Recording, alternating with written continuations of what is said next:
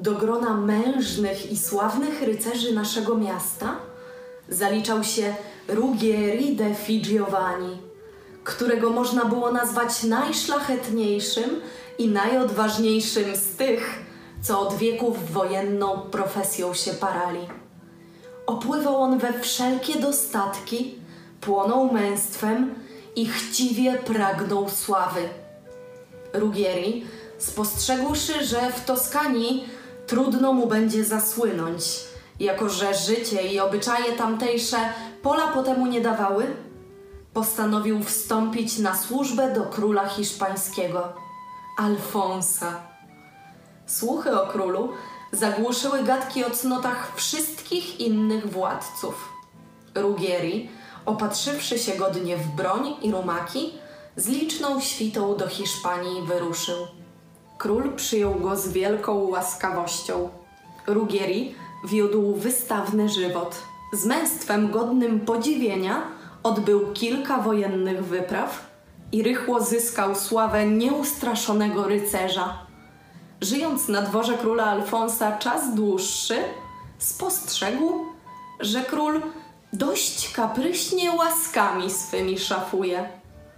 Podczas gdy nie jeden z rycerzy, nie zawsze tego godny, otrzymał zamek, gród lub tytuł, sam Ruggieri, znający wartość swą, nie dostawszy od Alfonsa żadnej znaczniejszej nagrody, osądził, że taki brak pamięci ze strony króla jest ujmą dla jego czci.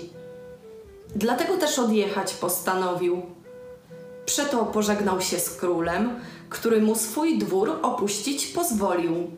Na pożegnanie Alfons podarował Rugieriemu muła tak wspaniałego, że rycerz nasz lepszego do długiej podróży zapragnąć by nie mógł.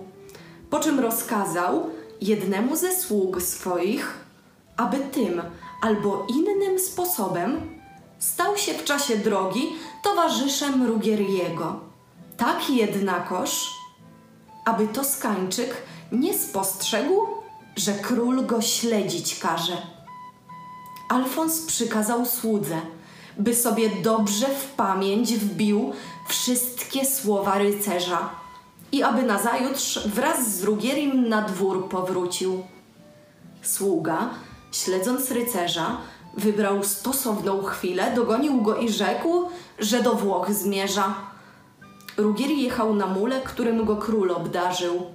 Podróżni wszczęli rozmowę o różnych materiach. Wreszcie, gdy zbliżało się południe, rycerz rzekł: Zdaje mi się, że trzeba dać wypocząć naszym bydlętom.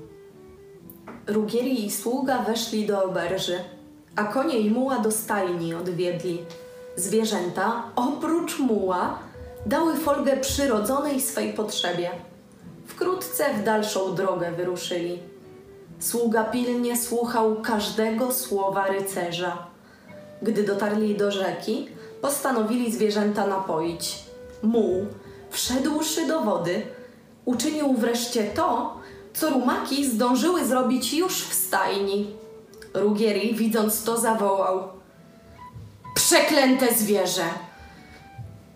Podobny jesteś do tego, kto mi cię podarował.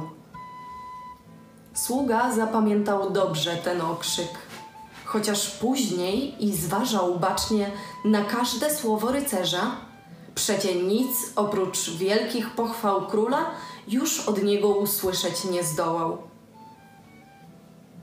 Nazajutrz, gdy na koń wsiedli, Toskańczyk chciał dalszą drogę do Florencji podjąć, a liści towarzysz podróży oznajmił mu wolę króla, za czym Rugieri niezwłocznie z drogi zawrócił.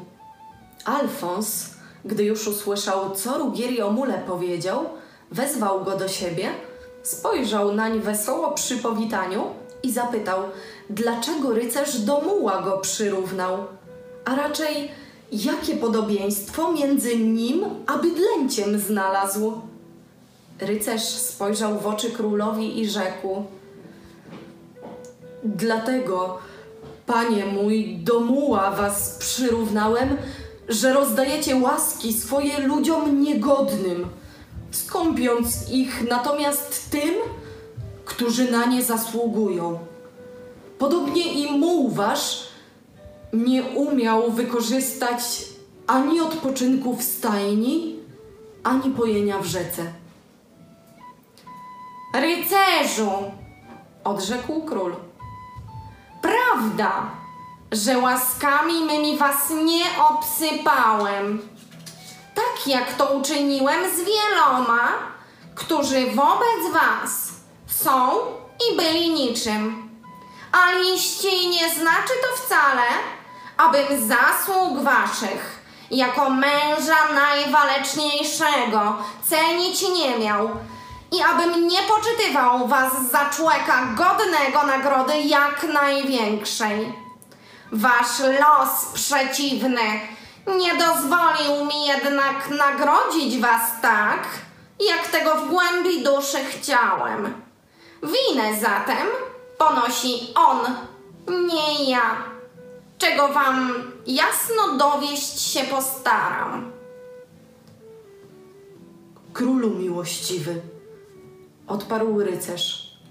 Nie to mnie uraziło, żeście mi żadnej nagrody dać nie chcieli.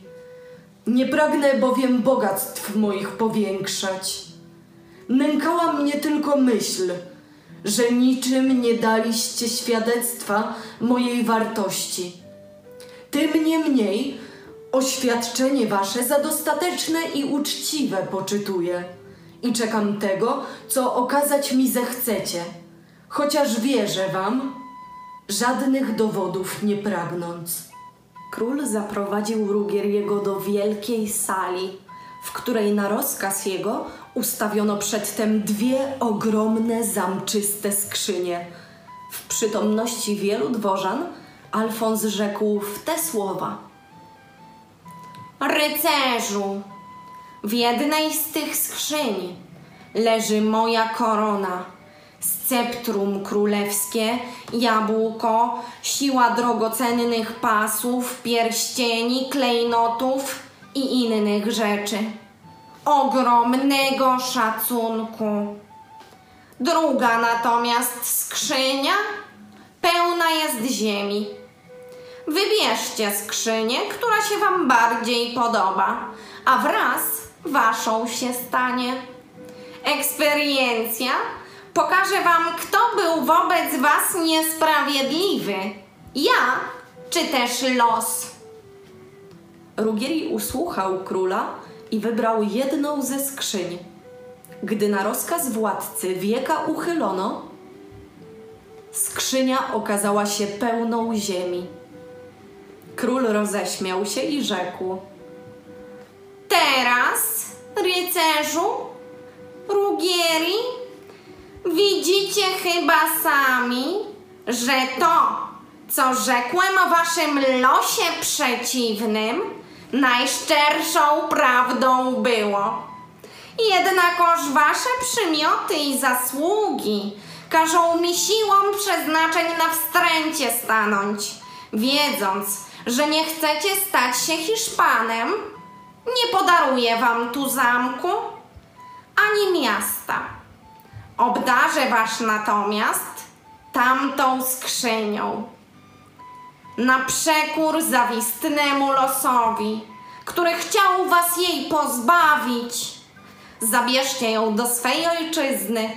Niechaj wasi rodacy ujrzą te dary, z których dumni być możecie, bowiem otrzymaliście je za swoje wielkie zasługi. Rugieri przyjął podarunek, złożył stosowny dank królowi i z wesołym obliczem do Toskanii odjechał.